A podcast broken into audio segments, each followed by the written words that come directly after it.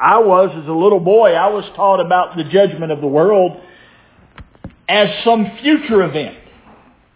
I don't know as a young man was I ever brought into view, at least as far as I can remember, was I ever brought in view of what Jesus said here. I may have read what Jesus said here. I probably did. But I was never brought into view in my heart of the judgment of the world pertaining to Christ and the cross. Never thought about it. That he judged the world. So now, he said, he's going to the cross. He says, now is the judgment of the world. Now shall the prince of this world be cast out. And if I be lifted up from the earth, will draw all men unto me. And like I said, you, you to follow on where I'm at this afternoon, I highly recommend you to go back and listen to this earlier broadcast that was on Facebook and will be out on YouTube and Podbean. So, so we find here the judgment of the world. I, I want to try to keep from repeating everything I said this morning and move on. Now shall the prince of this world be cast out. We can assume that is the devil. And probably partially true, but maybe not wholly. The prince of the world if I study my Bible, and I'm always going to throw you into the Word, that's always what the Lord does, and He challenges my heart, and many times He corrects my heart. Many times uh, the Lord will come in and correct me.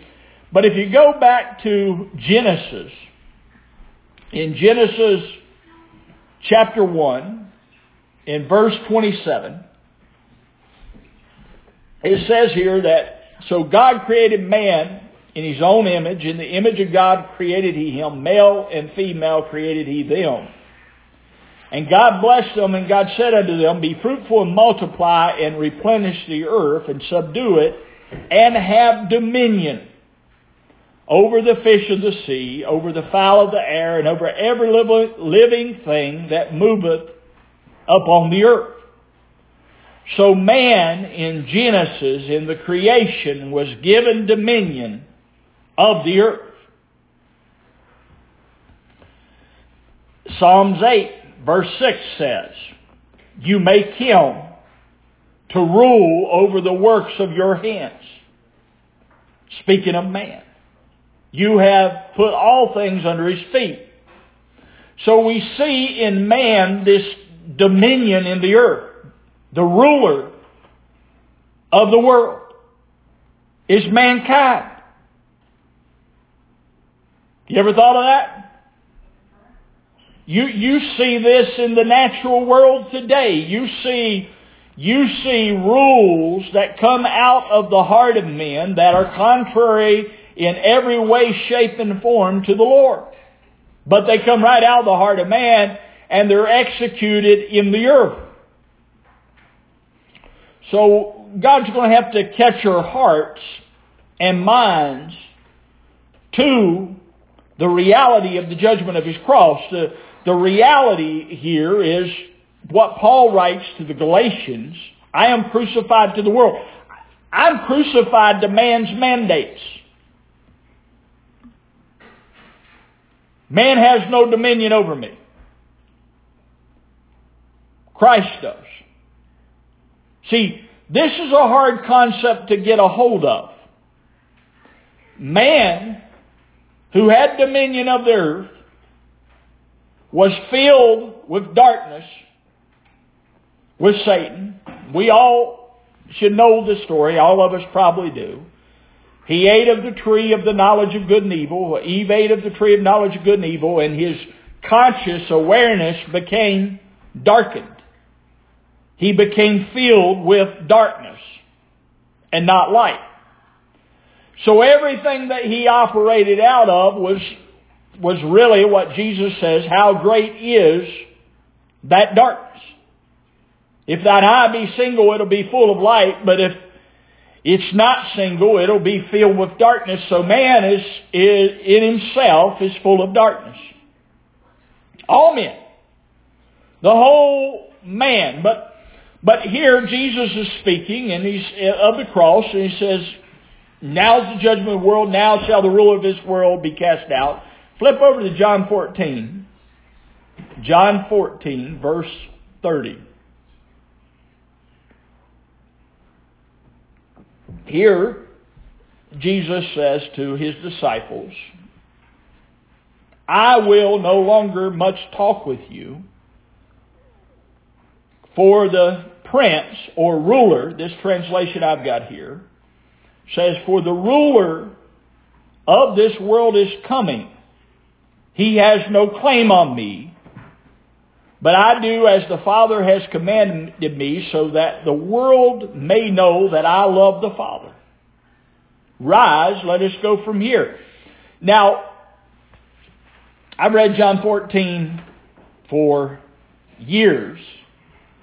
In fact, one of the greatest realities in my heart is John 14, 20. At that day you'll know I'm in the Father, you're in me, and I'm in you. But the context of this scripture in John 14 is the, what we've called the Last Supper, the Passover meal.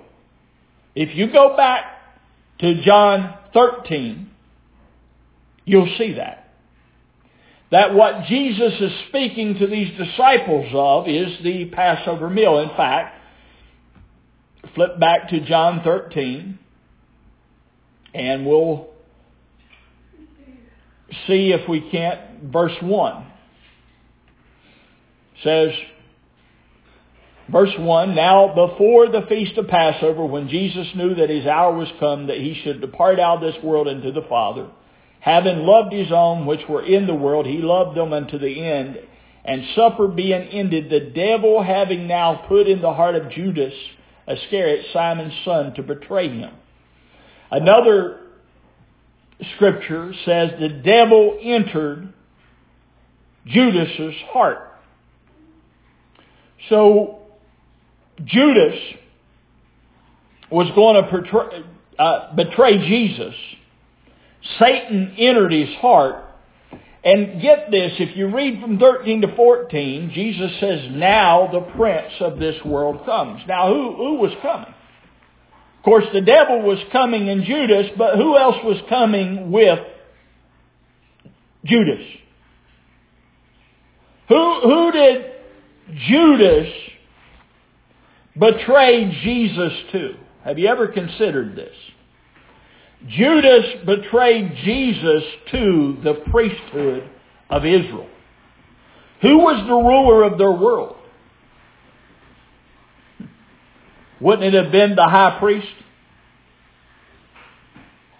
Was it man under sin or under the authority of the law through the priesthood of Moses?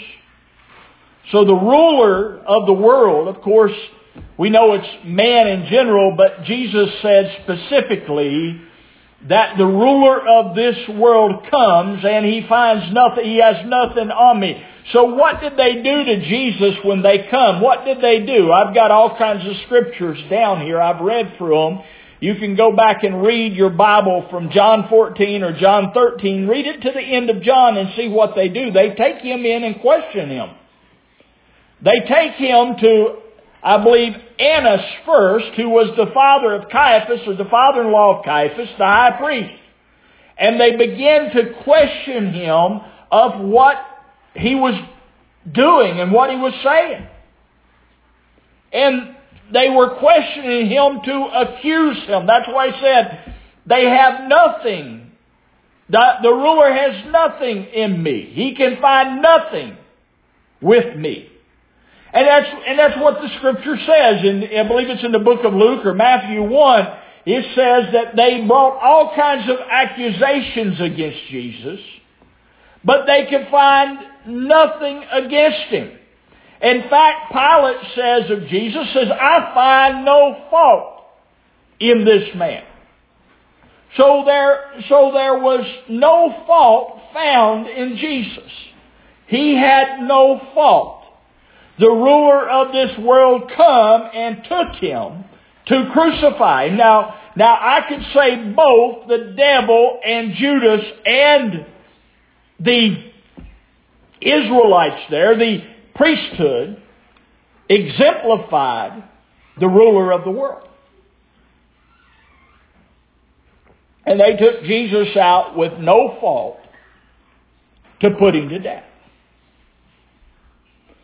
And had they not, had they known what they were doing, Paul writes later, they would not have crucified the Lord of glory.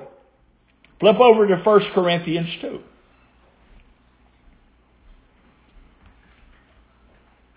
1 Corinthians 2. For time's sake, I won't read all these scriptures because if I did, I would be more than my 30 minute allotment. We would be back to the, probably the hour in the fellowship. And I'm trying not to do that, but 1 Corinthians chapter 2 says, Howbeit we speak wisdom among them that are perfect. Are you perfect? Or complete? This is what Paul wrote. We speak wisdom among them that are complete or perfect. Yet not the wisdom of this world, nor of the princes of this world that come to naught. But we speak the wisdom of God in a mystery, the, even the hidden wisdom. Who's it hidden from? It's hidden from the world. For which God ordained before the world unto our glory, which none of the princes of this world knew, for had they known it, they would not have crucified the Lord of glory. Who crucified him? The Jews. These were the princes of the world. These were the rulers of the world were the Jews. the Jews and the Romans, the Romans put him to death, but the Romans put him to death through the Jews. Go read your Bible. Had they known it, they would not have put him to death. They would not have crucified the Lord of glory. But as it is written, I have not seen, ear have not heard, neither entered into the heart of man the things which God hath prepared for them that loved him. That love him. But God hath revealed them unto us by his Spirit. For the Spirit searches all things, yea, the deep things of God. For what man knoweth the things of man, save the Spirit which is in him? Even so, the things of God knoweth no man but the Spirit of God. Now we have received not the Spirit of the world, but the Spirit which is of God, that we might know the things that are freely given to us of God. So we're given His Spirit to know. And if we were still under that old law, we would still be bound in not the knowledge of God. We would be, you know, we would be bound in the knowledge of the sins of the flesh. That's what the law did to us. Now the law was holy and just. Again, I want to be clear. I do not speak ill of the law of God. It came from God, was of God, spoke of God, was the oracle of God. So, so I hear people sometimes say the law, I've heard people say the law is not of God, and I, and I, and I say, I would say and have said to these brothers, you're wrong. The law was absolutely of God. It was given for a time, for a season, to him that was coming, who was the fulfillment of the law. That's what it was given for. But now he came. And this is what believers don't understand. This is how you're not under the law. Jesus came. If Jesus hadn't come, you would still be under the Mosaic law. But he fulfilled it. He took the law. When he went to Calvary, they found no fault with him. None.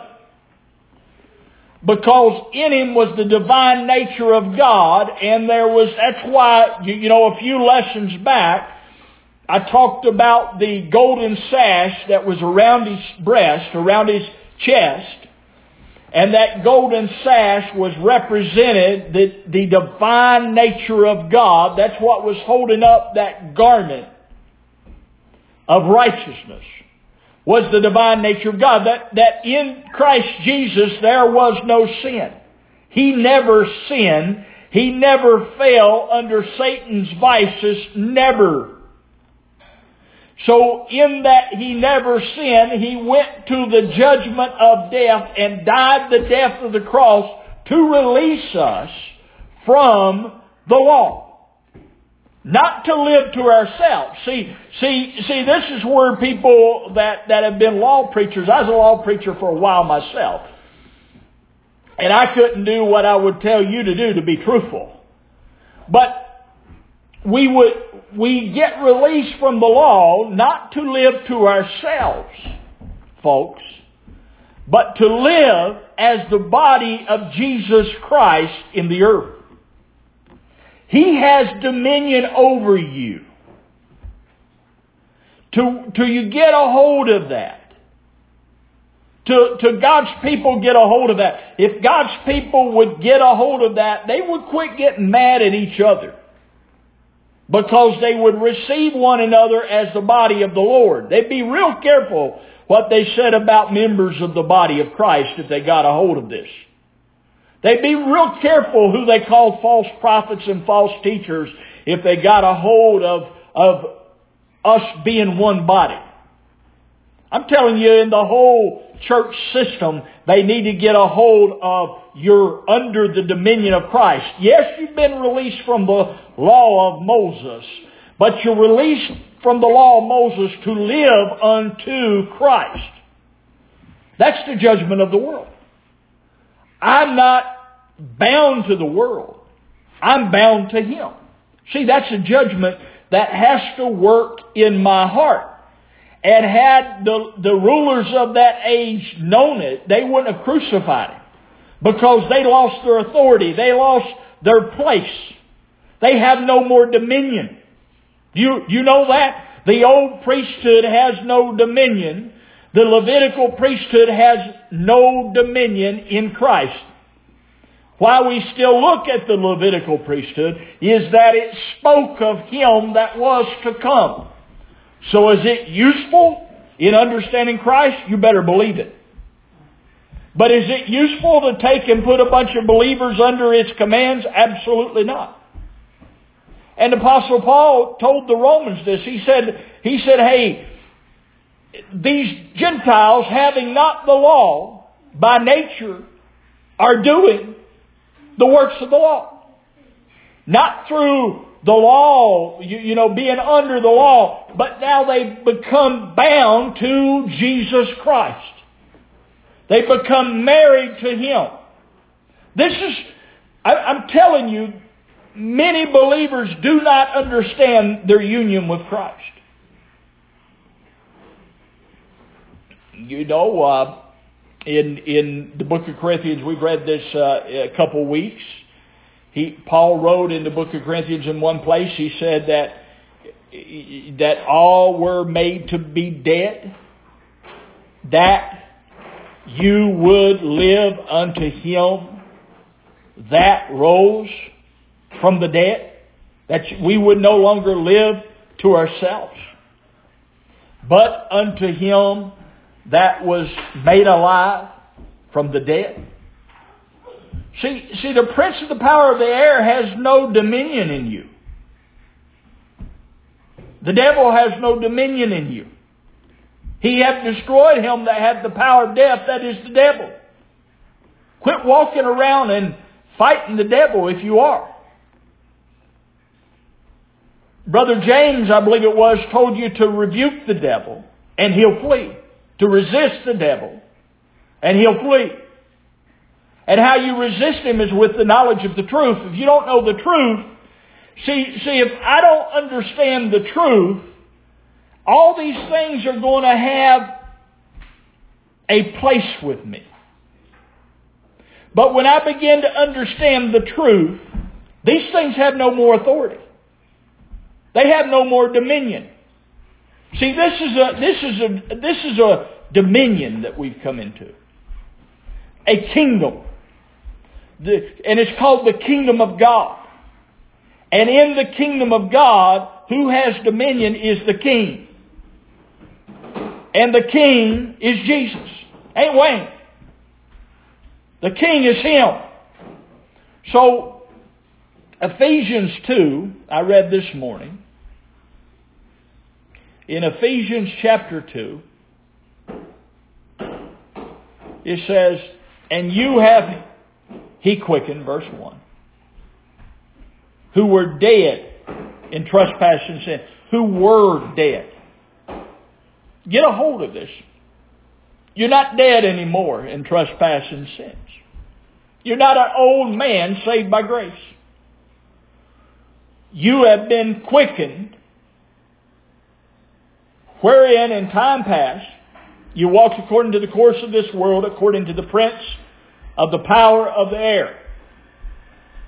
The spirit that now worketh in the children of disobedience, among whom also we all had our conversation in time past, in the lusts of our flesh, fulfilling the desires of the flesh and of the mind, and were by nature the children of wrath, even as others.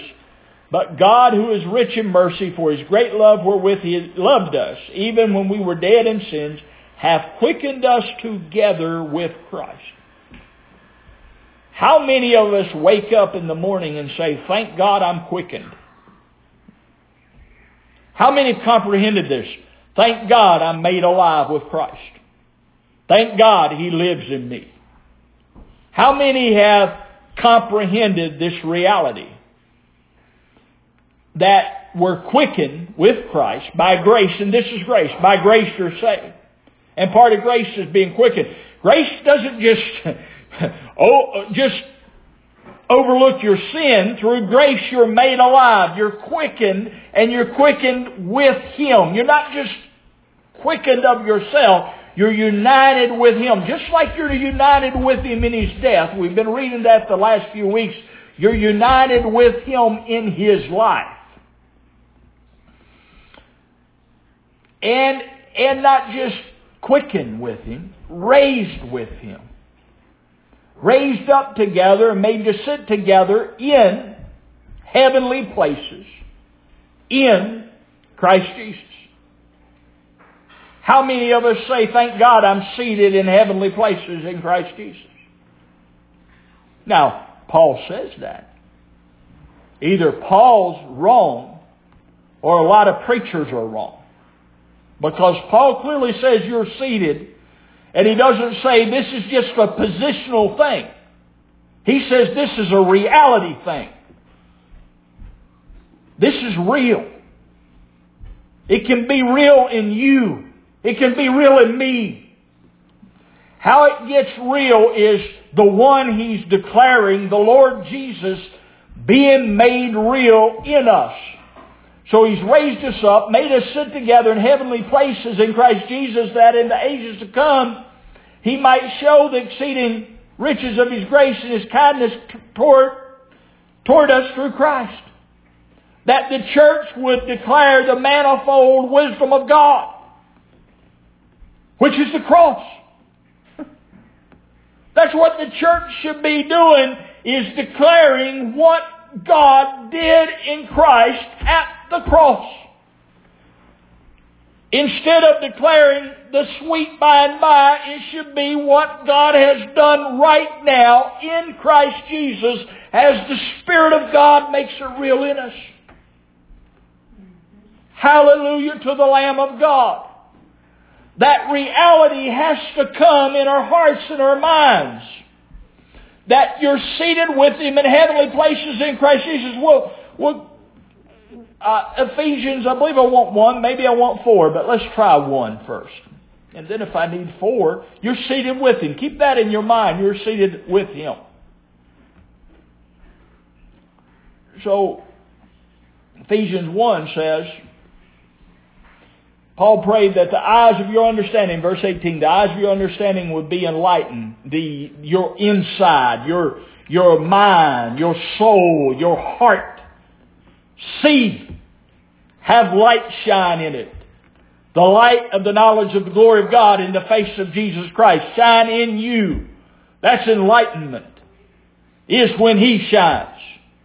There ain't no enlightenment outside of Him. There ain't no light outside of Him. He's the only light you need to shine. And when He shines in you, man, He puts off some light. He gives some understanding. that you can live in and walk in and know and, and, and, and move in. But the eyes of your understanding being enlightened that you may know what is the hope of his calling and what the riches of the glory of his inheritance in the saints. And what is the exceeding greatness of his power to us who do believe according to the working of his mighty power, which he wrought in Christ when he raised him from the dead and set him at his own right hand in heavenly places.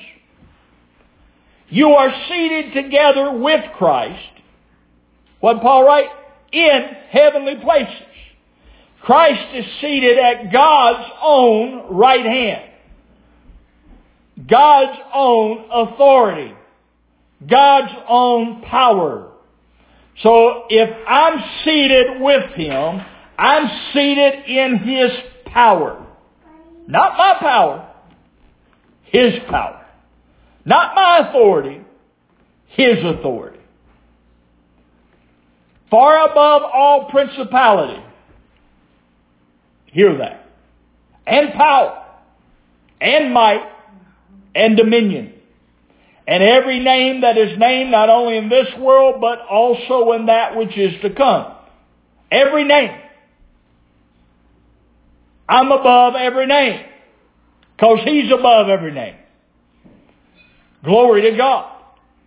So the powers of the enemy has no effect on the church. Didn't Jesus say this to Peter? When, when Peter cried out, Thou art the Christ, the Son of the living God. What did Jesus say? Blessed art thou, Simon Barjona. For flesh and blood have not revealed this unto you, but my Father which is in heaven. And upon this rock I will build my church. And the gates, the entrance of hell, the gates of hell, shall not prevail, shall have no dominion Glory to God over it. Hallelujah to the Lamb of the living God. You're seated with Him in heavenly places. Far above all principality, power, might, dominion, every name that is named. That includes COVID-19. You might get sick, but it can't touch your life. Do you understand that? Your life can't be touched by anything. Because He's your life. You might even die physically. But your life can't be touched. But I believe this thing is working even in the physical realm, brothers. I believe it starts in the spiritual realm and as you get a hold of it, it'll work out the spiritual realm into the physical realm. I believe Apostle Paul says that. That he shall quicken also our mortal bodies but on the first, uh, the, the first place we got to get a hold of it is in our hearts. For it to work out and have effect in the, into the places of the earth. Our earth. So I pray that none of you are affected by COVID-19. Or none of my family either. That's my prayer. But if they are, my life is Christ. I have to come to that understanding. He is my life. And my life is not dictated by any situation going on in the earth. Uh, what should be happening is, is our life should be affecting situations rather than situations affecting our lives. See, the reason that is, is we don't understand what our life is. We don't see Him as our life. Glory to God. And it says, verse 22, and had put all things under his feet. How much is all? It's all. And gave him to be head over all things to the church, which is on the corner. That we're not going to this Sunday, we're meeting on Zoom. No, he doesn't say that. He says the church, which is his body, the fullness, how much of him? Fullness of him. All he is. Filling all all. The way I like to say it, I may not have this just right, but Lord correct me if I'm wrong. Filling all members with all he is. Filling all. that He is, filling it up, filling up the church with Himself. But see, if I'm not looking for Him to fill me with Himself, this probably won't be real to me. Because I'm looking for something else. But when I begin to look for Him to fill me, brother, He'll fill you. He'll do exceedingly above everything you ever thought He could do. That's the way He works. He exceeds expectations. My Lord, I, I could go on and on. I'm right at 30 minutes, so I'm going to stop. But this is the place you're in. You're in a place of victory and dominion. You've triumphed in Christ Jesus. He's your King. So your King triumphed over all things. He put all the works of the enemy. He, he, he did away with the rulers of this world. So you're not ever going back under the Mosaic law. But you're not free from that to live to yourself. You come out of that. And, and again, I, I'm real careful because that law is holy, just, and good and was of God. But you come out of that law through His death, burial, and resurrection to live unto Him, to comprehend Him, to do what the law never could do, to be made complete. See, the law can make no man perfect. You know that? It can only show you your imperfection. But Jesus Christ can make you perfect, folks. He can make you complete, whole. That's what He wants. He wants a people to walk in the earth complete, without lack, without lacking Him. And minister that to the world. Him. It's not after a bunch of super saints running around with with with uh, with a whole bunch of their own revelations.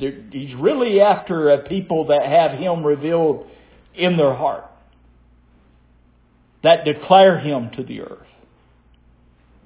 Well. I pray this has blessed your hearts and your minds and that God just keeps moving. We'll we're going to tackle this body of sin. I've talked about it a little bit in the coming weeks.